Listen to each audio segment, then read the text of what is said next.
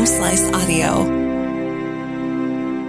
From the Home Slice News Center, this is the Daily Slice for Wednesday, August 3rd. I'm Amy Rose filling in for D. Ray Knight. This is what's going on.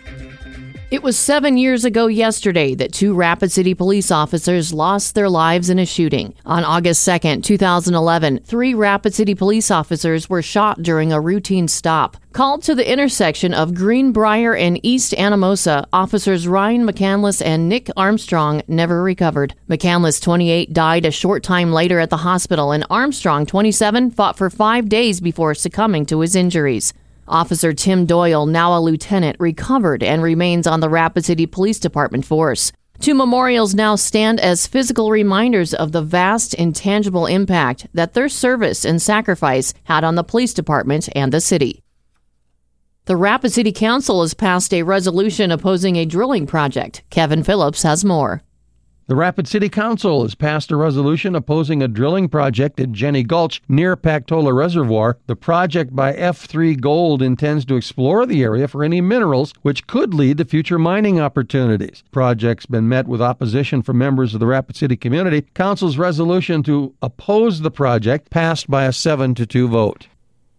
A wanted Nebraska man was arrested Monday afternoon at a residence in the 800 block of Ruby Drive in Rapid City. 30 year old Tanner Danielson was wanted on several charges out of Nebraska, including assault. Danielson was apprehended by members of the U.S. Marshals Service Dakota Territory Fugitive Task Force. Danielson was transported to the Pennington County Jail, where he is awaiting his initial appearance and extradition proceedings to Nebraska.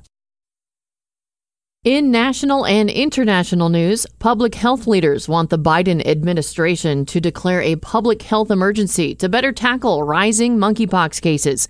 The limited supply of monkeypox vaccines in the U.S. has led to hours of waiting and created dangerous situations where infected people don't have access to treatment or testing. A drug is available for monkeypox patients who have or who are at risk for the disease, but doctors say they continue to face challenges getting access to it. Organizations responding to the crisis say they are frustrated by the Biden administration's lack of urgency. California, Illinois, and New York State have declared public health emergencies, as has the World Health Organization. Nancy Pelosi's trip to Taiwan has stirred up controversy at home and abroad. Kevin Phillips has the details.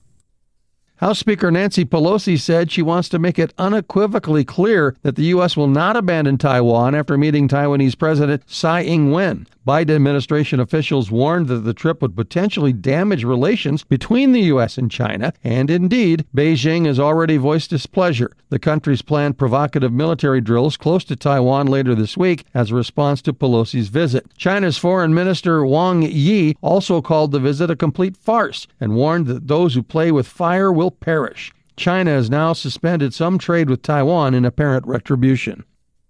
Arizona, Kansas, Michigan, Missouri, and Washington held primary elections yesterday with several key votes on their ballots. Kansas voters rejected an amendment that would have removed the right to an abortion from the state's constitution. This is the first time citizens have been able to weigh in on the issue at the polls since Roe v. Wade was overturned, and the high turnout in Kansas could be a sign that voters will continue to show up to make their disagreement known. In Missouri, former Governor Eric Greitens lost his Republican primary. Several elections election deniers backed by former President Donald Trump were on the ballot in Arizona, Michigan, and Washington. Some of these races are still too close to call, but Trump backed Tudor Dixon is projected to become Michigan Governor Gretchen Whitmer's challenger in November.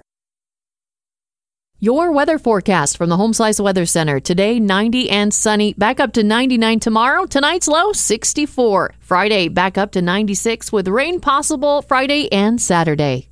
That was your Daily Slice for Wednesday, August 3rd, 2022. The Daily Slice is a production of Home Slice Media Group, hosted by Amy Rose with Kevin Phillips, executive producer Mark Houston, engineered by Chris Jacquez. I'm Amy Rose. Have a great day.